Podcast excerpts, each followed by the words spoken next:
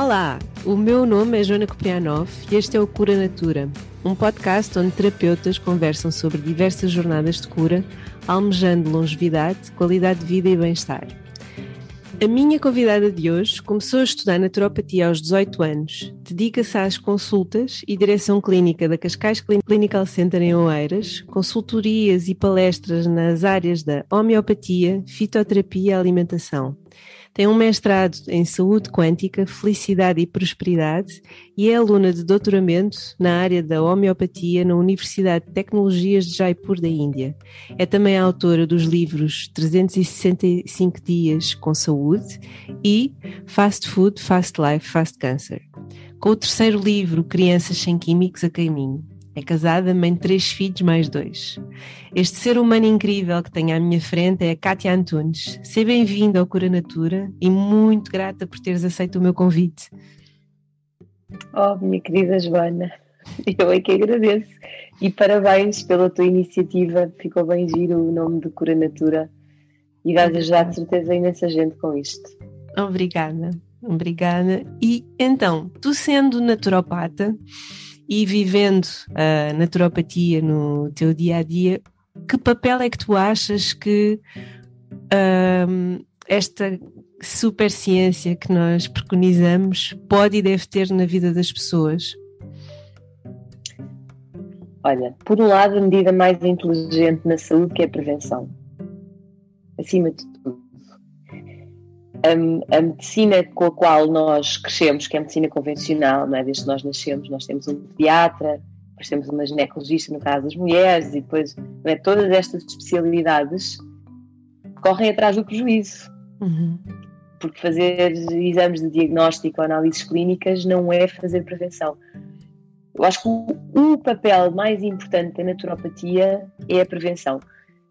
E não é aquela prevenção uh, pouco estruturada do ah, então vamos fazer exercício, vamos comer uh, fruta e legumes. Não, é processos terapêuticos, processos terapêuticos sérios e estruturados uhum. e periódicos que toda a gente deve fazer.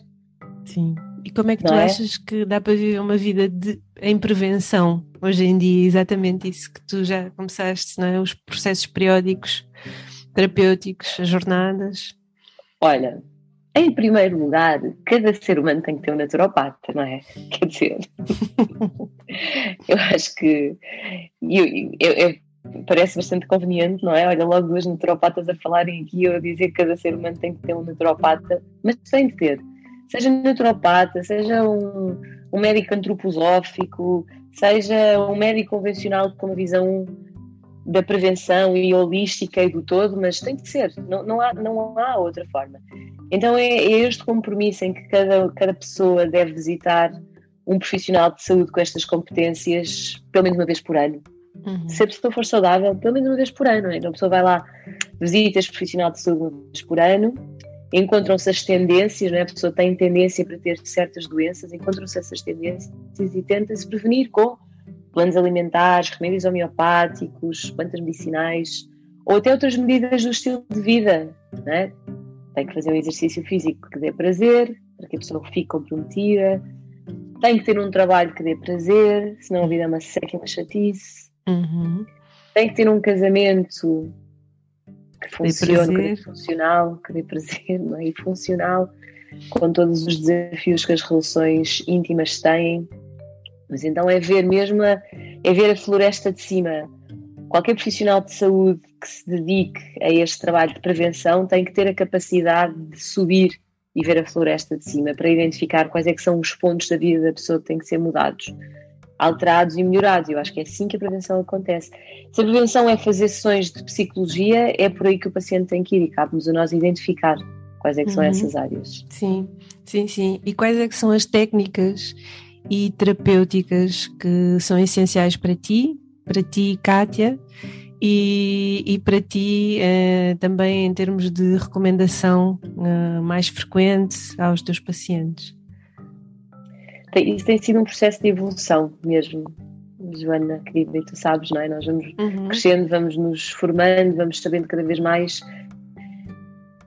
hoje em dia, hoje à data atual e muito recentemente, e desde que eu fiz este mestrado de saúde quântica, felicidade e prosperidade, eu aprendi, eu aprendi áreas, aprendi matérias que, que eu não tinha conhecimento, não, não é nenhuma gestão profunda, eu não sabia tanto falar sobre os nossos cinco corpos de existência, não sabia tanto sobre os chakras, não sabia tanto sobre a importância da conexão com os nossos arquétipos. Então, isto pode parecer chinês para, se calhar, para uma grande parte da população, mas eu hoje em dia considero essencial ir à alma da pessoa.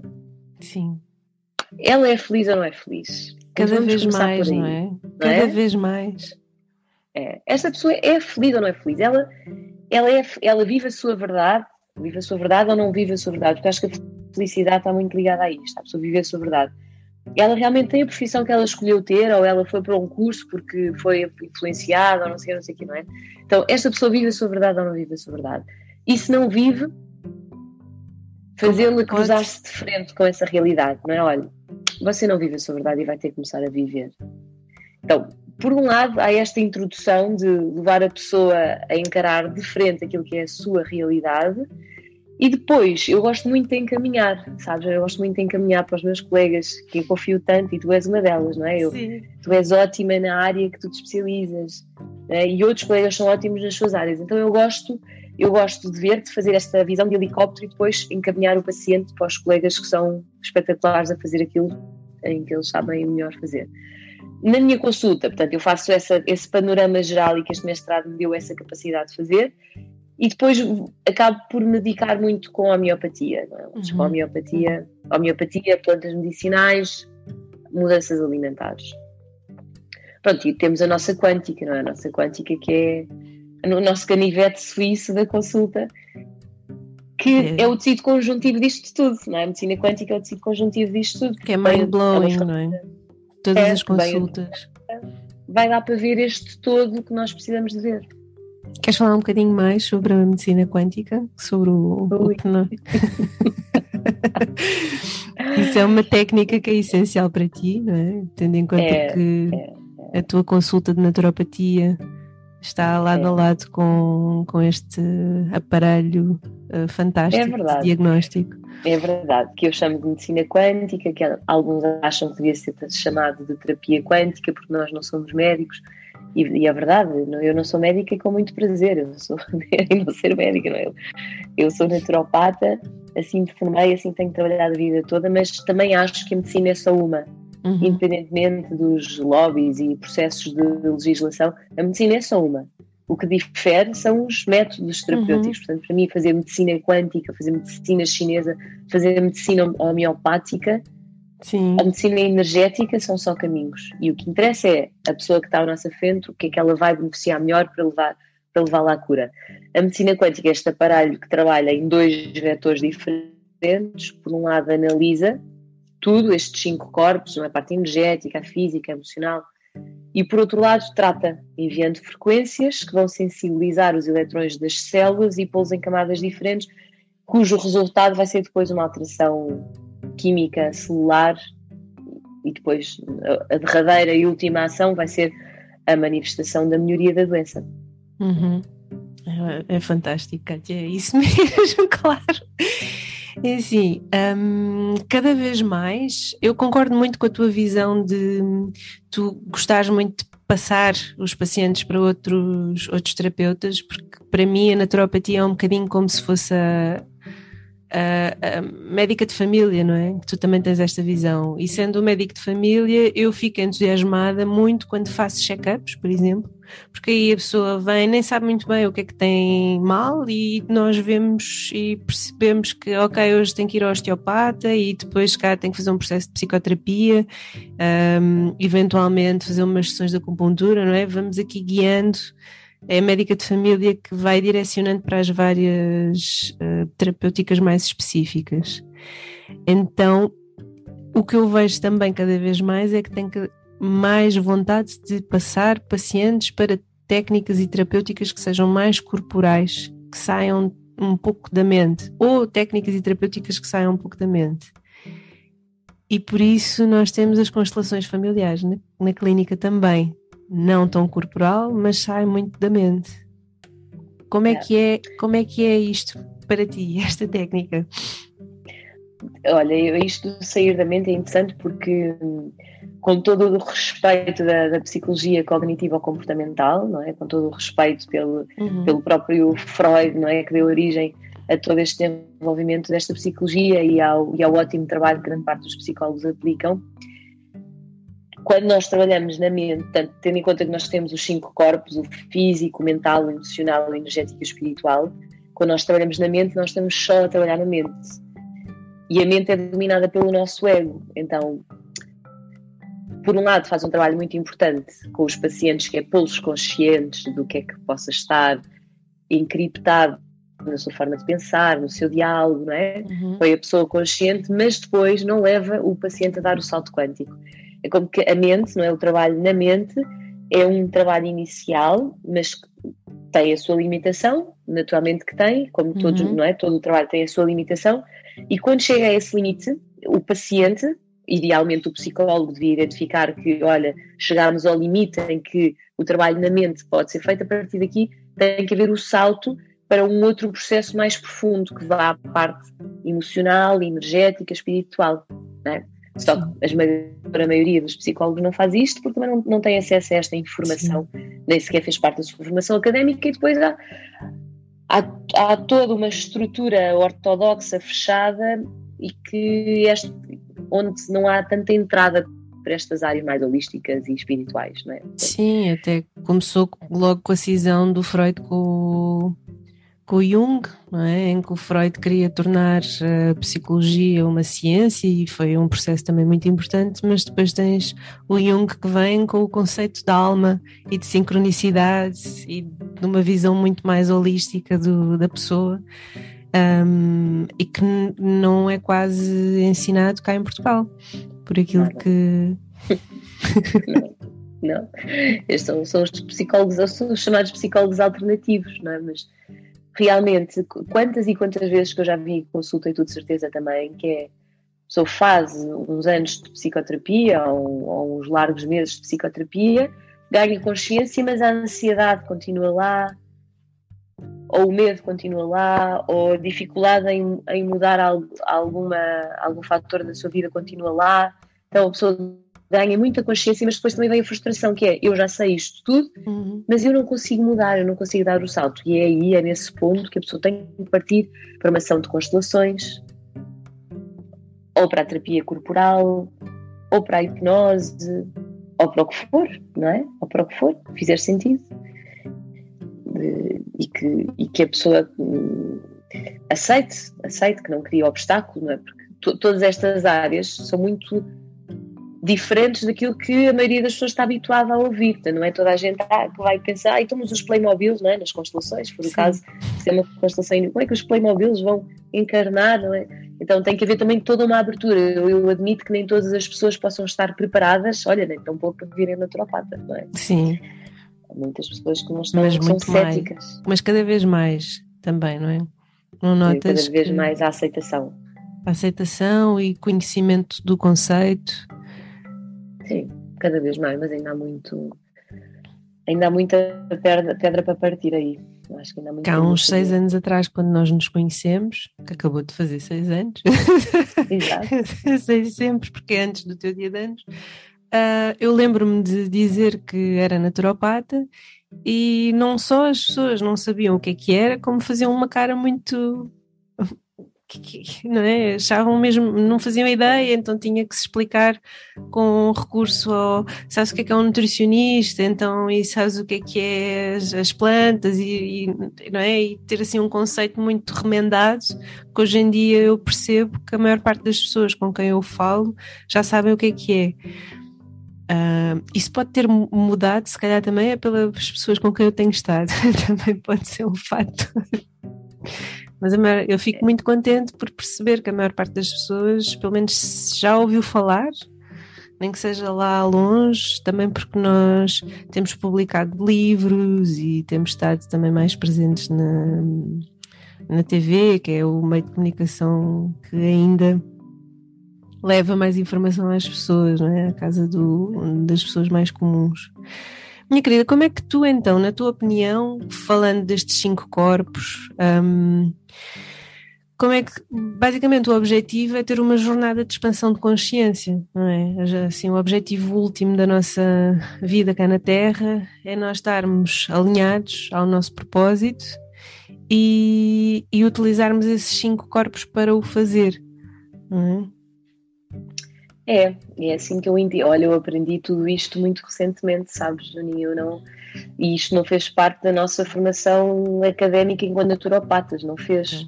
Não é? Abordou-se, abordava-se, mas não era, não, olha, não era assim tão esotérico, realmente não. não era, não é? Aliás, a naturopatia é uma ciência até bastante. Exato. bastante newtoniana, não é? Plantas medicinais, moléculas, ação uhum. molecular, nada tem de esquisito. Agora, neste mestrado, realmente eu percebi isto, eu percebi que a vida, a felicidade e a paz, logo a saúde, não é? porque não há saúde. Saúde no conceito de verdadeira saúde, não da ausência de doença, porque saúde não é igual à ausência de doença. Uma coisa é a ausência da doença, outra coisa é a saúde. É? Então, saúde não existe sem uma constância de felicidade e uma base de paz interior. E para se chegar aí, é preciso que haja alinhamento com o propósito, é preciso que haja conexão com, com os arquétipos, é? portanto a pessoa tem de saber para que é que veio esta vida, uhum. o que é que a move, para fazer as escolhas que fazem a tal expansão da consciência. É? Então, levar as pessoas a saberem quais é que são os arquétipos delas, se é a bondade, se é o poder, se é a abundância, se é a justiça, se é a beleza. É? Então, quando a pessoa consegue identificar esse, e consegue chegar aí através de várias técnicas, uma das quais é a meditação. Uhum.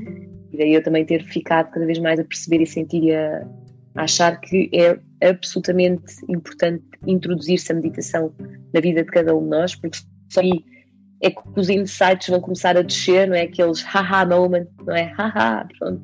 Uhum. Já sei então o que é que o que é que eu vim aqui fazer é, é nesses processos de meditação em que nós desligamos a voz do ego e nos conectamos com a nossa nossa voz interior, o nosso quantum self, uhum. é aí que vem essas informações. E quando a pessoa se conecta com isso, tudo fica mais claro, consegue-se ganhar coragem para tomar determinadas decisões, fazer as escolhas que levam à verdade de cada um de nós, então aí sim vem a expansão da consciência, que é a paz interior, que é não é? Quando a pessoa está numa situação que adora, tipo ver o mar, estar na praia, apanhar sol ou, ou o que quer que seja, Sim. em que se sente aqui, não é? A expansão da consciência, no fundo, leva à abertura dos chakras. E ficamos mais contemplativos hum, também. É, é. Se calhar aquilo que as pessoas sentem quando fazem uso de drogas recreativas, não é? Quando tomam cocaínas, ou cogumelos, ou pastilhas, ou não sei o quê, uhum. se calhar o que lhes acontece é isso não sei, nunca tomei, sou naturopata, mas nunca tomei essas coisas. Também não. Mas também é muito do que as pessoas descrevem ao tomar a ayahuasca. Isso, é? isso. Sentem o hum, amor incondicional, a ligação com, to com o todo, deixamos de estar desligados. É, mas eu acho que nós quando meditamos e nos conectamos Chegamos neste inconsciente coletivo também conseguimos chegar lá. Um, ah, eu acho que é um shortcut e a meditação é um, é um, long, long cut. é um long cut, é bem longo. Porque meditar implica fazer muitas vezes até se conseguir sentir. Sim, não é a primeira, nem a trigésima, nem a não. septuagésima. Não, nem a milésima, não. Não. Chega um dia que não se sabe porquê, as condições reúnem-se e nós. Não é? É mas de facto é algo que hum, se tem que praticar e, e, isso é que também vemos muito na prática clínica, não é? Que a adesão e a aderência a coisas que são duras ou mais difíceis hum, também é, é, baixa, a facilidade com que se desiste de algumas coisas e o nosso trabalho depende essencialmente do compliance de, do, do nosso paciente, porque nós estamos com o paciente uma hora, se tanto, não é? E, e, o paciente depois só nos volta a ver daqui a um mês, dois, três meses, portanto são 90 dias que ele vai estar com ele próprio e que o compliance depende totalmente dele e se calhar também da nossa motivação, a motivação que nós passamos para, para o paciente. Mas aqui então uma das coisas que eu mais vejo é de facto as pessoas desistirem por falta de motivação ou de compromisso com elas próprias. Como é que nós é. podemos educar mais as pessoas? Como é que podemos passar de uma forma generalista esta informação que nós temos e que as pessoas pensem que há coisas que são não negociáveis? É? uh, o, o, dormir bem ou procurar dormir bem é não negociável. O, o meditar com alguma frequência também deveria ser não negociável. O fumar é algo então que hoje em dia, com tanta informação e com tanta investigação e não sei como é que isso ainda acontece. Ainda no outro dia eu vi um vídeo do Porta dos Fundos que eu acho super engraçado e era tipo uh, num, num, futuro em que já ninguém fumava, então as poucas pessoas que fumavam só existia um ou dois sítios num raio de 100 km que vendia tabaco e que, como eram dois ou três fumadores que existiam, era a cara dos próprios fumadores que apareciam com as doenças nos maços de tabaco. Ou seja, já não era impessoal. Sim, eu achei genial no sentido em que uh, temos uma tendência para pensar que vai acontecer aos outros, não é? O cancro do pulmão vai acontecer ao vizinho, ou, ou, ou se calhar nem sequer pensamos nisso, mas o, uh, achei genial este humor em que era a cara do fumador que estava lá no, no maço de tabaco. Então, a minha pergunta é: como é que nós podemos educar mais as pessoas para perceber que é importante ou que podem ter uma vida mais agradável? A vida pode, pode ser mais do que aquilo que elas têm? É. Olha, eh, refletindo um bocado sobre eh, a pergunta que me estás a fazer, em primeiro eu acho que é perceber por, o porquê de ir buscar dopamina tão facilmente, não é? O porquê, grande parte dos erros do estilo de vida é a busca do prazer rápido. Uhum. É aliviar rápido a ansiedade que a nicotina e o cigarro e todos os ingredientes que lá estão provoca. É, é ficar a ver Netflix ou as redes sociais até tarde. É, é busca do prazer rápido, porque por um Prozac vai vai levar a uma estabilidade nos neurotransmissores mais rapidamente do que outras formas. Então, fazer a pessoa perceber que a busca do prazer rápido tem, também acaba rápido e não leva à evolução. Se realmente quer curar, porque há pessoas que não estão disponíveis para a cura, sabemos disso também. Uhum. Eu, eu, gosto muito daquela máxima de que não há doenças incuráveis, há pessoas incuráveis. E se calhar temos que admitir e aceitar que há pessoas que não estão preparadas para esse processo. Aquelas que realmente nos procuram já estão à partida, pelo menos, a querer dar o passo para esse processo.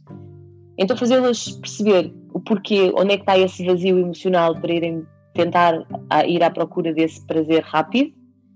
Pode ser na compulsão alimentar, pode ser na compulsão de séries, pode ser no uso do cigarro, no uso de drogas, no uso do sexo, do que for que leva ao prazer rápido. Então, perceber, tentar identificar juntamente com o paciente que, olha, há um buraco emocional, lá está, mais uma vez, a pessoa não está a ver a sua verdade, por isso é uma bola de neve, não é? Tem um, uhum. um emprego que detesta, tem um emprego que detesta. Então, chega a casa às seis ou às sete ou às oito, é quando pode extravasar, porque viveu, viveu o dia todo em, em tensão, em contração da sua consciência, viveu contraída, não é? O tempo todo. Então, quando chega a casa a pessoa pensa, porra, não, não me tirem o pão, o queijo, ou não me tirem ficar no sofá a ver aquilo que me leva. Não me tirem mais nada. Então, o paradigma, claro, o paradigma é que está errado. Então, durante o dia, realmente a pessoa vai ter que encontrar uma forma de obter prazer com o seu trabalho. Escolhe um trabalho que gostes e não terás que trabalhar um único dia na tua vida, não é? Já dizia o Confúcio. Então, a pessoa vai ter que ter um trabalho que lhe dê essa, esse prazer, essa satisfação, que seja o propósito da sua vida, sempre que não há, claro que não há, os trabalhos têm sempre uma carga de tensão, porque temos uma responsabilidade, porque há horários, porque tudo isso, mas tem que estar alinhado com o propósito. Quando a pessoa tem o seu trabalho alinhado com o seu propósito, vive, em, vive maior parte do tempo em expansão da sua consciência do que em contração. Então, fazer a pessoa perceber isso, olha, realmente, esta imensas pessoas fazem dieta e nunca dá certo, uhum. não é? Querem mudar de vida e nunca dá certo, porque não foram ao mais importante, estão a tentar remediar, não é? Estão a tentar encontrar uma solução quando não estão a tratar a causa. Então, tratar a causa. Se calhar perceber, olha, você está a cometer, está a ir em busca deste prazer rápido porque está super infeliz naquilo que é o seu dia a dia. Então, primeiro vamos ter que encontrar uma solução para resolver o dia a dia e depois sim vai ter capacidade para largar a fonte de prazer rápido. E talvez só assim é que nós vamos conseguir esse compromisso com o nosso paciente, fazê-lo entender isto, esta perspectiva. As pessoas também se comprometem muito quando têm doenças graves. Assim. Só que, mais uma vez, a doença grave já é correr atrás do prejuízo. Muito, não é? Não é? A doença grave já é correr atrás do prejuízo. Na, a prevenção é realmente a melhor solução. É dessa que nós temos que ir atrás, é da prevenção. E a prevenção passa por isto, passa por fazer a pessoa conseguir olhar para a sua vida de forma, não é, de forma verdadeira e transparente, perceber onde é que existem as, porque é que ela se comporta assim, em que áreas ela tem que mudar para conseguir ganhar força e entender a real necessidade da mudança que tem de fazer. Nós dizemos assim, olha, você tem que deixar de comer eh, laticínios porque os laticínios não sei o quê fazem cancro ou, ou uhum. aumentam a possibilidade de cancro na mama uhum. por causa dos fatores de crescimento ou das hormonas. Ou... Se calhar, olha, você está a comer imenso queijo porque o queijo estimula os receptores dos opiáceos, não é? E os receptores dos opiáceos têm a ver com a falta do prazer na sua uhum. vida, por isso vai estar a buscar dopamina e serotonina. Então, eu acho que é mais Sim. por aí. Ter que encontrar mais prazer de uma forma natural. Isso. E não por um, via adição. É, é, é, é uma perspectiva muito interessante, de facto. É ir buscar o, a falta de. O que é que falta, não é? O que é que se está a tentar preencher e porquê é que se está a fazer isso? É verdade. Que... E a, diz, desculpa, Joaninha, mas a vida que as pessoas levam, não é? Depois a vida é tão corrida, a vida ficou arquitetada desta forma, tão corrida, que a pessoa não para para pensar. Não é? Levanta-se de manhã, toma o seu pequeno almoço, a vida está corrida numa certa rotina, muitas vezes altamente tóxica e patológica, então é tirar um bocado a pessoa dessa rotina de vida, pô-la a ver de fora Sim. e chegar às conclusões por si próprio. Eu, eu, por experiência própria, posso dizer que hum, o processo entre ficar consciente do, do problema que está na nossa vida, não é? No meu caso era o, o que eu fazia não estava alinhado com o meu propósito de vida. Quando eu estava a trabalhar em, em marketing e gestão, o meu propósito de vida não era gerar valor para um acionista, mas sim um, eu percebi mais tarde que era passar a palavra do que é que a saúde natural pode fazer para nós e, e de facto eu sinto-me muito, não, não, é comparável, não é sequer uh, comparável a felicidade que eu, que eu sinto a uh, trabalhar como naturopata. Isto para dizer, o processo, desde que eu, eu percebi que não conseguia mais trabalhar naquilo que eu estava a fazer, até descobrir o que é que eu queria fazer e poder fazê-lo, um, foram anos muito dolorosos, com muita dor. Porque o estar consciente de que eu já não queria mais fazer aquilo, mas não ter forma de mudar, não é? Tal e qual como tu dizes, pela arquitetura da vida e da sociedade. Lembro-me que nessa fase eu estava um dia no sinal e pensei, mas eu nasci agora e, e quero dizer, e tenho que viver desta forma que ninguém me perguntou se eu queria viver assim, no sentido de ter que trabalhar, ter que ter moeda, ter que. Ou seja, foi assim um rasgo de, de consciência. E, e então o que nós vemos quando tu dizes há, há pessoas quando se apercebem que aquilo que fazem não é satisfatório ou que a relação onde estão não é satisfatória, mas muitas vezes demoram muitos anos até mudarem, é? até haver aqui uma mudança para um, algo mais alinhado, mais satisfatório. Mas muitas vezes não é porque não querem, é porque hum, acho que na maior parte das vezes é financeiramente não é possível terem outra escolha. Conseguimos aliviar a dor destas pessoas neste processo? Olha, eu acho que há sempre uma solução. Eu acho que qualquer problema tem de ter sempre uma solução.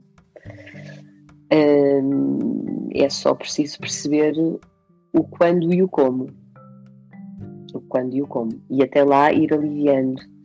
Mas eu acredito que há sempre uma solução. Tu podes ser uma grande inspiração, Joana, para a vida de muitas pessoas, realmente. Tu podes ser uma grande inspiração porque tu conseguiste identificar o quando e o como.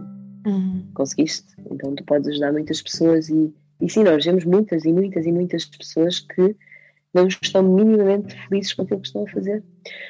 Ou não estão minimamente felizes nas suas relações, ou não estão minimamente felizes nos seus empregos. Nós vemos imensa gente assim. Então, aquilo que eu digo sempre é: olha, não, a mudança é possível, é sempre possível, a não ser a não ser que seja uma senhora que já tenha 80, 90 anos e que me diga: olha, eu, eu fui a vida toda doméstica e eu gostava de ter sido cantora. Mas é, olha, agora resta-lhe a próxima encarnação, pronto, paciência, agora canto no banho, pronto, não há nada a fazer, não é? Mas quando não é esse o caso, quando estamos a falar das faixas etárias dos 30, dos 40, dos 50, ah, ainda, ainda há músculo para isso, ainda há força para a vida. Uhum. Então, na minha opinião, é sempre possível. É só preciso identificar o quando e o como. Agora, muitas das vezes também acho que a pessoa fica presa no, em obstáculos do género já não tem idade para isto, ou começa a encontrar uma, um sem fim de obstáculos e o sonho acaba ali. A pessoa não consegue desenvolver a habilidade de sonhar acordada. Mas só quando a pessoa consegue desenvolver a habilidade de sonhar acordada, tal e qual como se fosse uma criança, não é? que é, ok, eu sou gestora e eu gostava de ser naturopata. Pronto, ok. Então, como é que, como é que eu posso operacionalizar isto? Sim.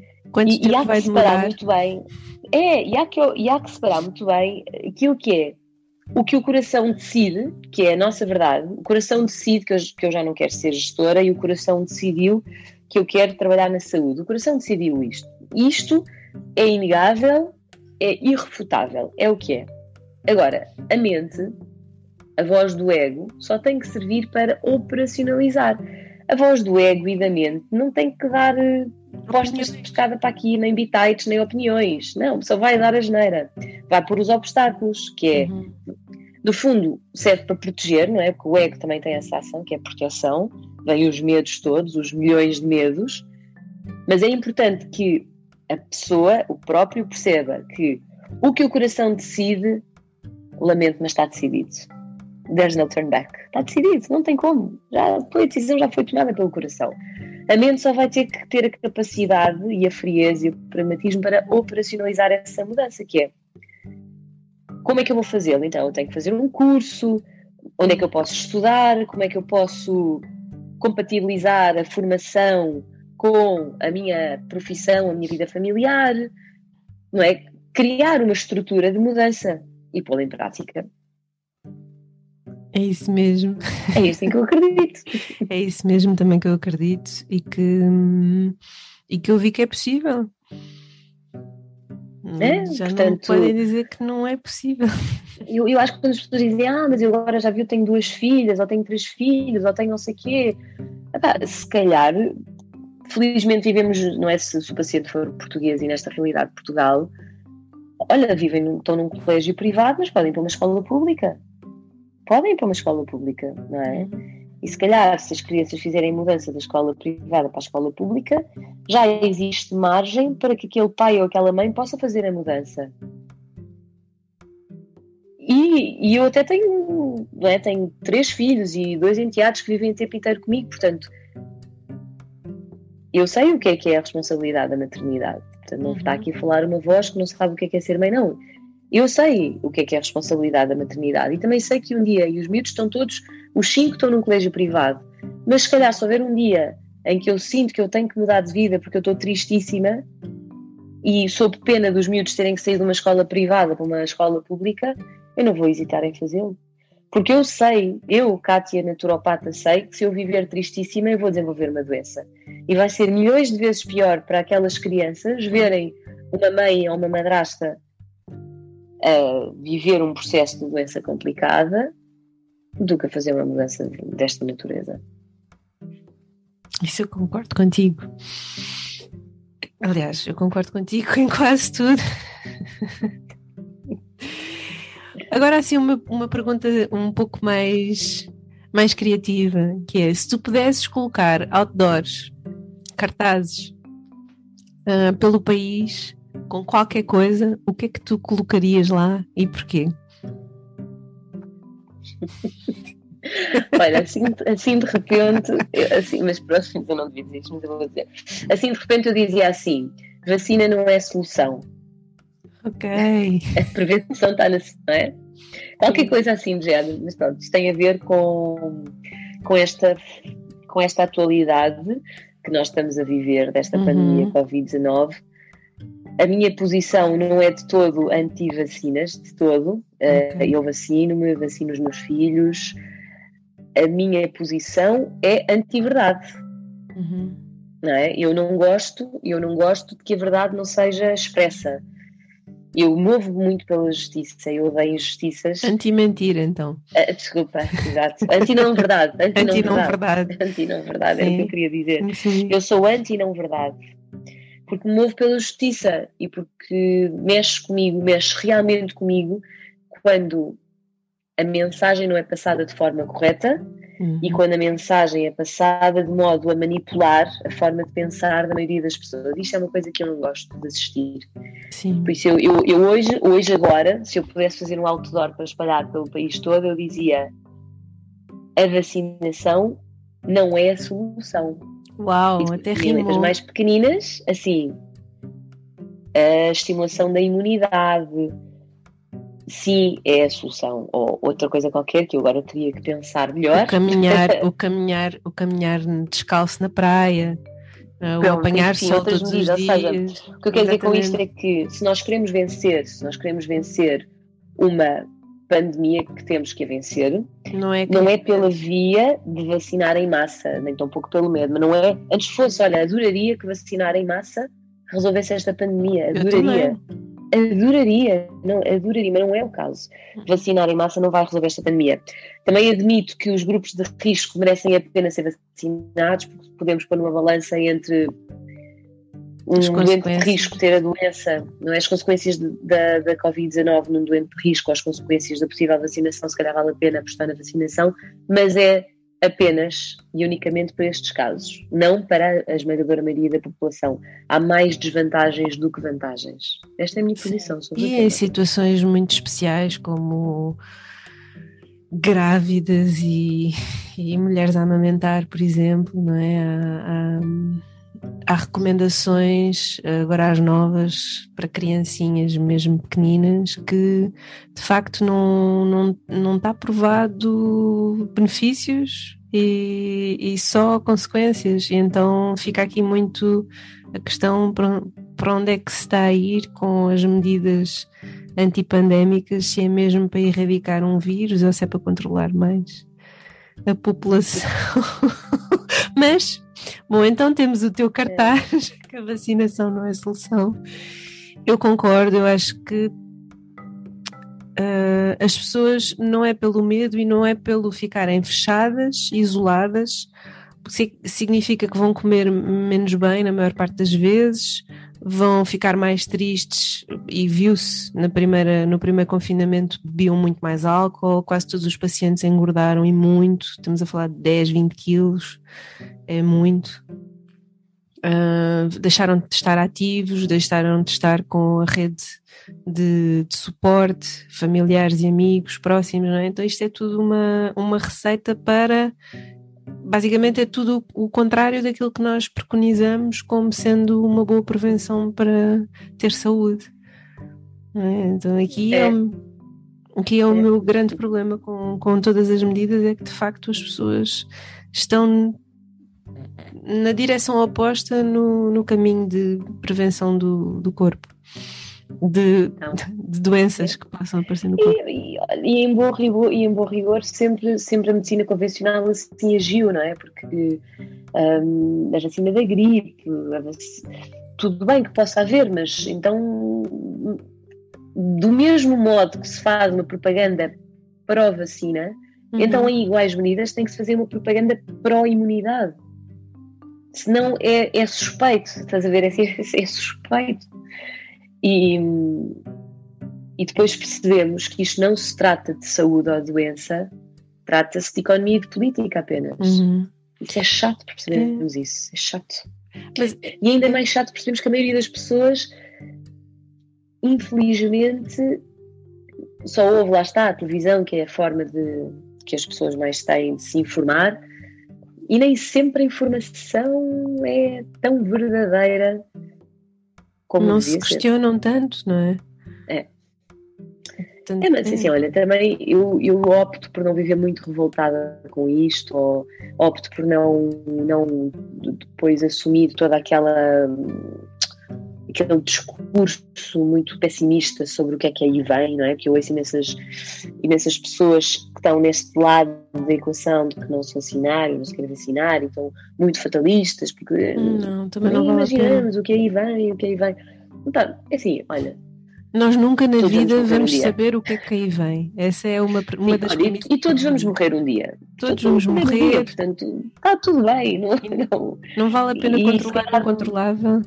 Não, não, não, não, claro que não. E olha, se nos obrigarem realmente todos a termos que ser vacinados por médio, não, eu não fui vacinada porque estou a amamentar e não concordo com a vacina. Não, não só porque estou a amamentar, possivelmente não, não teria ainda sido vacinada, mas não vai apetecer ficar não sei quantos anos sem viajar, se for o caso, portanto.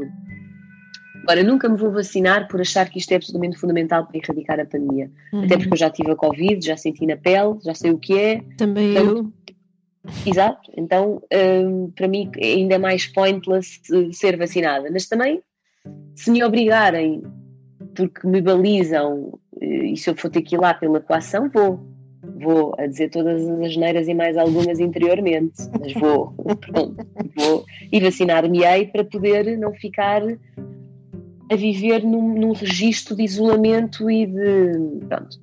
Portanto, às vezes temos que engolir sapos, às vezes temos que perceber uhum. que a nossa liberdade não é tão não é real é quanto isso. Não.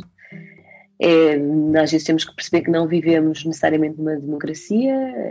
É só, olha, aceitar e a pensar pobres cubanos e chineses que vivem não é, em ditaduras e pronto, olha, a vida é assim. Há pessoas que têm condições. É o que é. é exatamente. É, pronto, é o que é aceitar.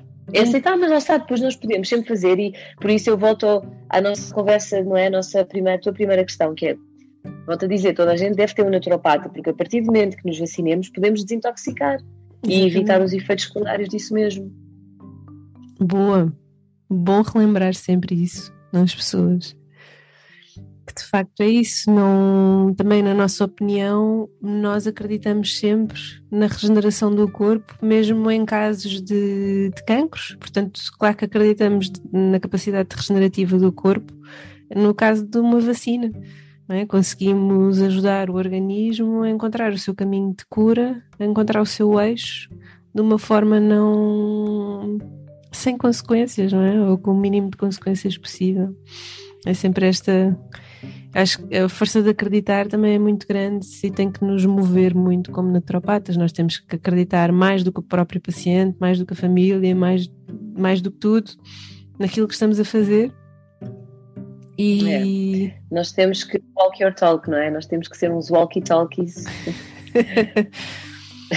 sim, sim, sim. Daquilo que, é, daquilo que é a nossa visão.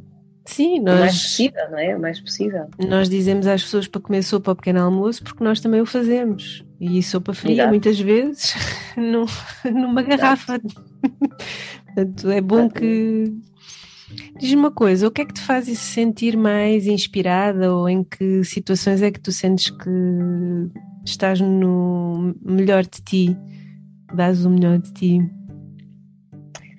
Na minha prática clínica, ou seja, quando é que eu me sinto mais inspirada na minha prática clínica. Uhum.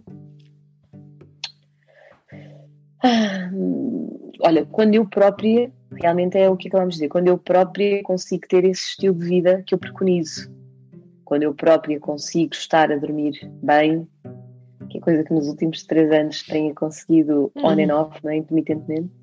Quando eu consigo estar a dormir bem, quando eu consigo ter uma ótima alimentação, quando eu consigo fazer desporto na natureza, porque para mim o desporto não funciona tão bem num ginásio, funciona mais a correr ao ar livre, funciona mais a fazer surf, que já não faço há séculos, funciona para mim o desporto funciona mais assim. Então, quando eu consigo estar alinhada com aquilo que eu preconizo, eu consigo estar muito mais inspirada a ajudar os outros. Hum.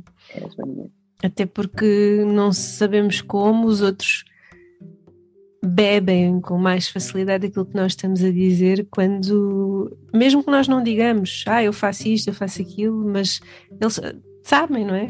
É, eu acho que é, eu acho que são, são detalhes, se calhar, tão subtis que nós nem nos apercebemos nem os próprios, mas há de ser a nossa assertividade na voz, a nossa confiança naquilo que estamos a dizer, uhum. não é? Mesmo que nós não citemos a nossa, o nosso exemplo como um exemplo para a consulta, mas eu acho que a voz vem com outra força, a assertividade, deve ser isso, deve ser sim, isso. Portanto, que sempre que eu medito com mais frequência, sempre que eu consigo dormir, consigo alimentar-me bem, aí eu estou muito mais empoderada disto. Sim, sim. Mas também é, há que aceitar que a vida nem sempre é assim, não é? Há não. Momentos, nós próprios temos os nossos momentos também. Temos os nossos demónios internos também, não é? Há dias que, é.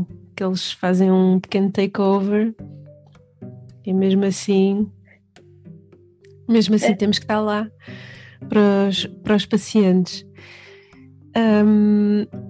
Na, na tua prática clínica também, Uh, situações assim inesperadas de, de, cura ou regeneração? Algum paciente que, que tu te lembres? Alguma situação? Lembro-me, lembro-me de algumas, assim de repente, que mais. Um, Lembro-me de uma senhora de um cancro de pâncreas que um, já não tinha indicação para, para quimioterapia e começou a ser tratada aqui na clínica e por mim, com a naturopatia, com todas as ferramentas, e ela fez um exame de imagem e o contra todas as expectativas o cancro reduziu. E vê bem que os médicos estavam tão perplexos que propuseram abrir a senhora em cirurgia para olhar, não estavam a acreditar no exame de imagem. É. Okay. Então, foi esta, isto já, já, tem se calhar, uns 10 anos, esta senhora já faleceu, mas conseguiu viver mais dois ou três anos, eu acho, com a doença muito mais estável. Uhum. E lembro-me que o que fez a diferença neste caso em particular foram os enemas de café. Foi quando ela começou a fazer quatro enemas de café por dia que a doença regrediu. Foi. O, incrível poder dos enemas no fígado e na regeneração, na é? desintoxicação. É. é. Depois tenho vários casos de crianças que, que saíram de estar constantemente a fazer antibióticos e antihistamínicos para resolverem, não só respondem logo bem aos medicamentos homeopáticos e deixaram de ter de tomar esses medicamentos todos. Portanto, isso também é muito comum acontecer, essa capacidade das crianças não. Já viste, eu acho que é um crime. Eu fico super contraída quando vejo uma criança que, sei lá, desde dois anos, três, quatro, cinco, toma não só antibióticos com frequência, mas depois antihistamínicos, é? broncodilatadores. O que eu quero dizer aos pais dessas crianças é que há, há esperança. conseguimos, conseguimos, mas, é, mas os danos no sistema digestivo ficam, ficam muito tempo, ficam para a vida. Pois, olha, a doença de Crohn que depois surge lá, lá mais à frente, não é? Uhum. A de doenças autoimunes que surgem pelo excesso de exposição a antibióticos. Cancro de mama, houve uma dada altura que eu vi um estudo que dizia que uma criança com, do sexo feminino com menos de dois anos que tivesse tomado mais de uh, X antibióticos até aos dois anos, já não sei se eram, se eram 10, mais do que 10 antibióticos, tinha, mais, tinha 80% mais chances de desenvolver cancro de mama. E, e é assustador, aquilo não é só aquela pílulazinha fantástica que, que, se diz, mas isso também tem-se vindo a ver, eu acho que nos anos 90, anos 90, 2000, era muito mais usado e as próprias pessoas compravam na farmácia sem prescrição e tomavam e, e depois houve, houve, uma campanha também grande da própria medicina convencional a pedir para as pessoas pararem de tomar antibióticos como se estivessem a tomar uh, um, um, chá. É. Eu acho que assim, o antibiótico é dos medicamentos mais eficazes. É? Eu acho que é aquele que consegue levar à cura, não é? Porque o antibiótico consegue matar a bactéria. Portanto, é, uhum. é, de, é das descobertas mais importantes da história da humanidade, o antibiótico. E, e como tal, acho que se viveram anos de euforia, não é? Os médicos estavam muito eufóricos com a descoberta do antibiótico. Mas não se percebia a consequência também grande até de é, criar mais bactérias exato. resistentes. É, exatamente, não se conseguia perceber essa consequência. E mais uma vez temos que voltar às origens, que é mais do que fazer o antibiótico, porque aí já estamos a correr atrás do prejuízo, uhum. é evitar a infecção recorrente. É ter uma boa imunidade que consiga evitar a infecção recorrente. Sim. É aí que nós temos que parar. Perceber o que é que estamos a fazer, o que é que estamos a viver, que leva também a, a termos essas infecções recorrentes. Exatamente. Caso de crianças com muitas otites, por exemplo, é perceber se os pais discutem muito, se, por exemplo. eu, eu, tu segues muitas crianças, eu optei por não, não, não. Normalmente eu só atendo crianças cujos pais, pelo menos um dos pais, eu sou a naturopata.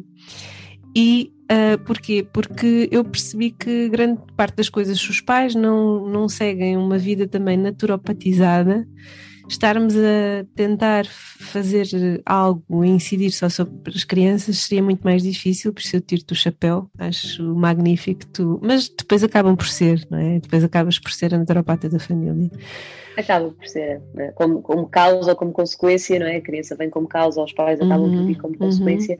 E eu faço questão de dizer aqui em consulta, não é?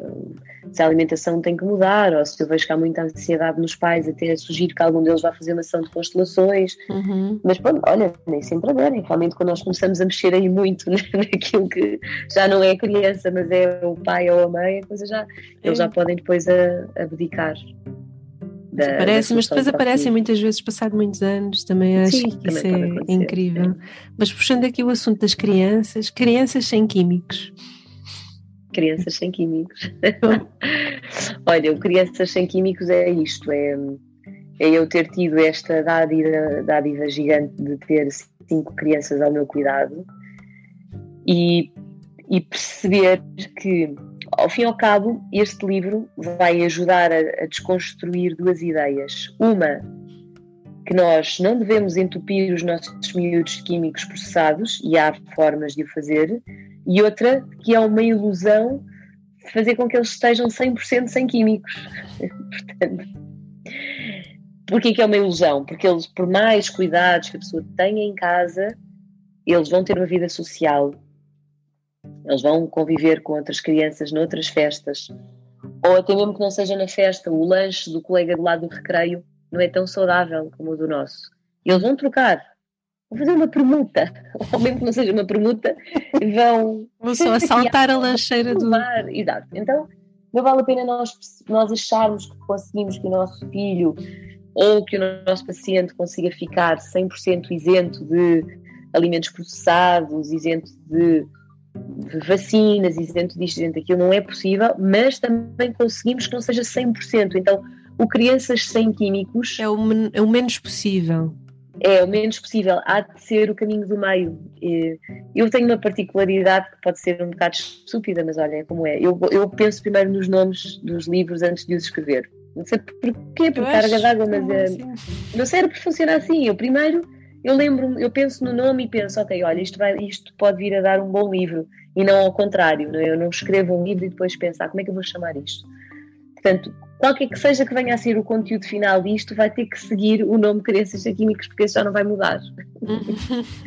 Pronto, é assim Sim, que o meu cérebro funciona. Nós também temos que perceber que não, não vivemos na floresta, no meio do nada, sem condicionamentos Exato. e sem condicionantes e sem poluição atmosférica e sonora é. e todas essas coisas, não é? Então, um, às vezes fico um pouco assustada quando nós temos os pacientes que estão do outro lado da moeda, não é? Os uhum. que têm medo de tudo porque, tu, porque sabem, estão hiperconscientes e às vezes até sabem mais as composições dos alimentos que nós.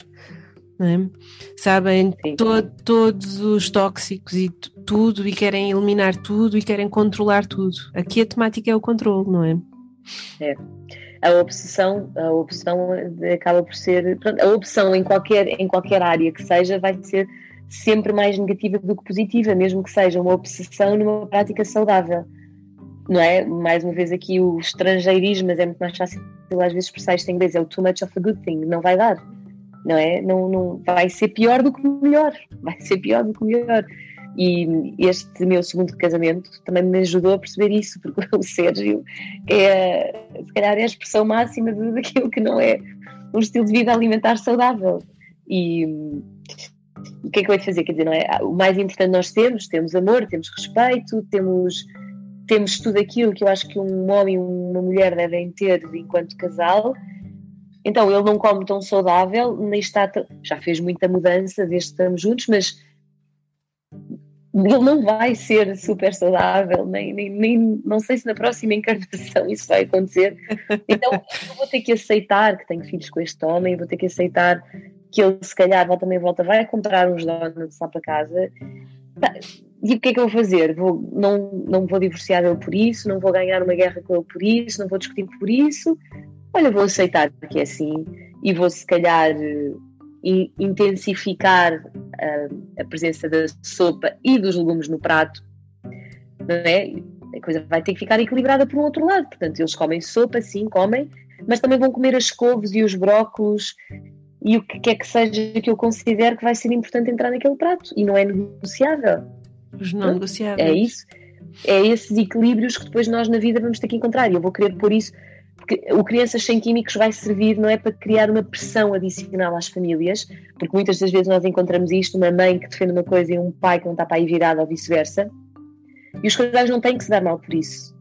Isso não tem que ser um tema de divórcio, um tema de quesílias, um tema de mal-estar, não tem que ser. É só tudo bem, ok. Ok, há espaço para donuts, mas depois quando eu colocar a couve kale no prato da criança, não me venhas dizer que eu estou a ser exagerada, tá bem? Que eu vou-te fazer lembrar do donuts que entrou aqui em casa. E é isso que eu faço lá. Ai, coitada da criança, vai comer, vai comer essa couve, não sei o quê. Vai, sabes porquê? Porque tu deste o donuts. Então, uhum. quiseste dar o donuts, eu fechei a boca e não critiquei. Agora não critiques, faz favor a couve kale. É. Ou, ou, como existe lá em casa, que é, que eu também sou madrasta, que é... Hum, se não entra o verde, não entra o açúcar. E pronto. E, e que ela já sabe e nem sequer vai pedir. Se a opção dela foi no prato descartar o que era legumes, que já são quantidades uh, homeopáticas. Homeopáticas. Isso são as private jokes das naturopatas. quantidades micro, nano.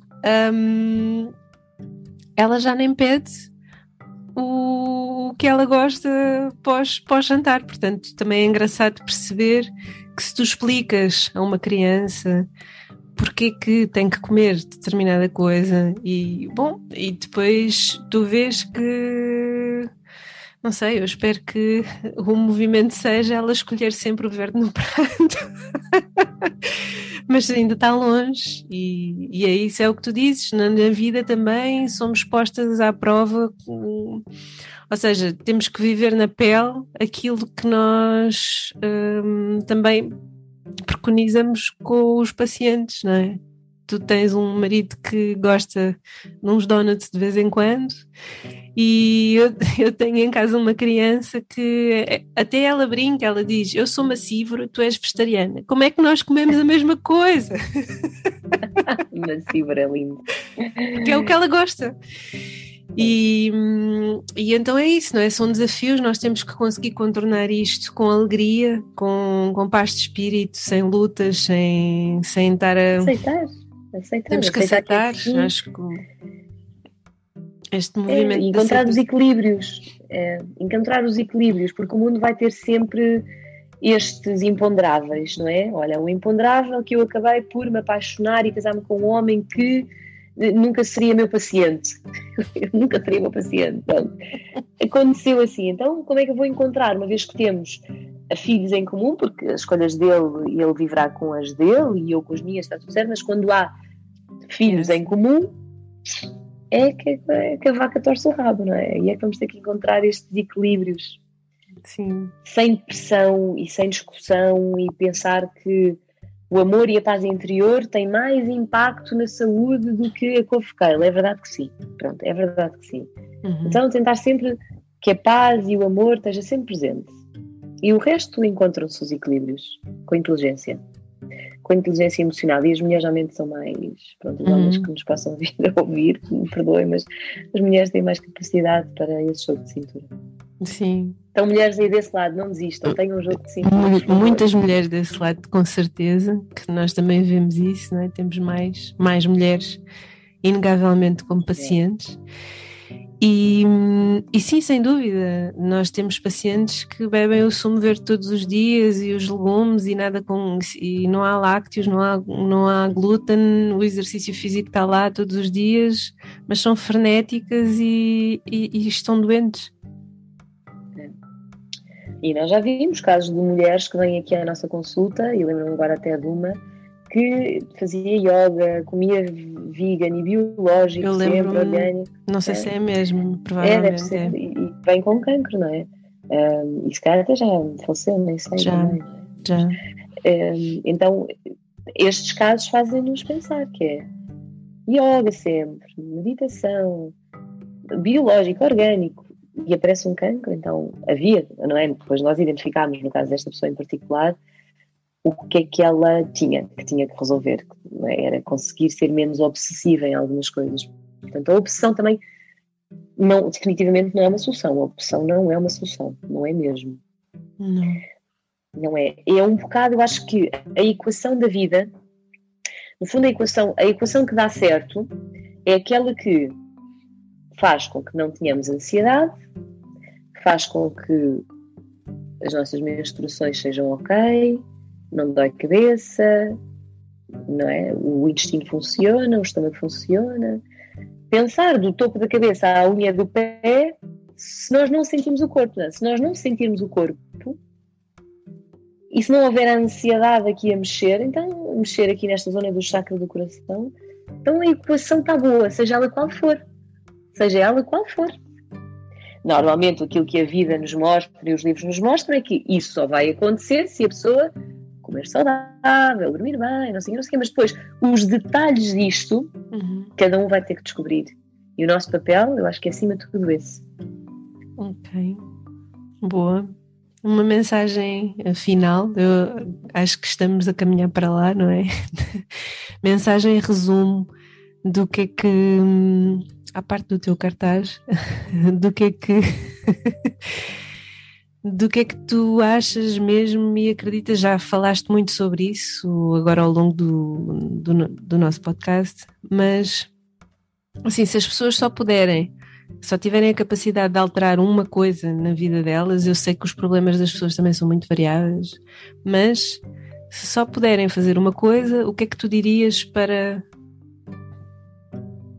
uh, que a pessoa implemente, altere ou faça? se eu tiver que escolher hoje, hoje, a data de hoje, uma coisa. Eu, eu fico indecisa entre duas. Ok. Um, fico indecisa entre duas. Se eu tiver que dizer para elas fazerem uma. meditar ou todos os dias andarem uma hora descalços pela areia da praia ou pela terra. Isso me então, mas a alimentação, não sei o quê sim, mas uma coisa vai levar à outra. Se nós fizermos, viemos mais atrás naquilo, se a pessoa andar descalça, o equilíbrio que isso vai trazer, ou a meditação, o equilíbrio que isso vai trazer, espontaneamente, é muito bonito vermos isto, mas depois espontaneamente a pessoa vai fazer boas escolhas. Uau! Eu, uau! Olha, vou passar a dizer isso muito mais às pessoas, já tenho recomendado muito. Nós vemos que as pessoas estão muito pouco enraizadas também, não é? Portanto, minha querida, obrigada. Adorei conversar contigo, desta vez gravados, porque as nossas conversas têm sido muitas ao longo destes anos. E hum, obrigada por seres uma naturopata tão espetacular e ter sido sempre uma das pessoas motor, motor de passa-palavra cá em Portugal. Continua assim. E então ficamos por aqui hoje. tu és igual, minha querida. Tu és igual. Em, em nada, em nada diferes. Só és um bocadinho mais alta. E tens uns olhos um bocadinho mais verdes, mas tu és igual. Obrigada. Adorei, Joaninha. Obrigada, Obrigada. pelo convite, minha querida. Tá bem? Obrigada. Então ficamos por aqui. Obrigada por estar aí desse lado. Esteve a ouvir o Cura Natura com Joana Coprianov e Kátia Antunes. E até ao próximo episódio.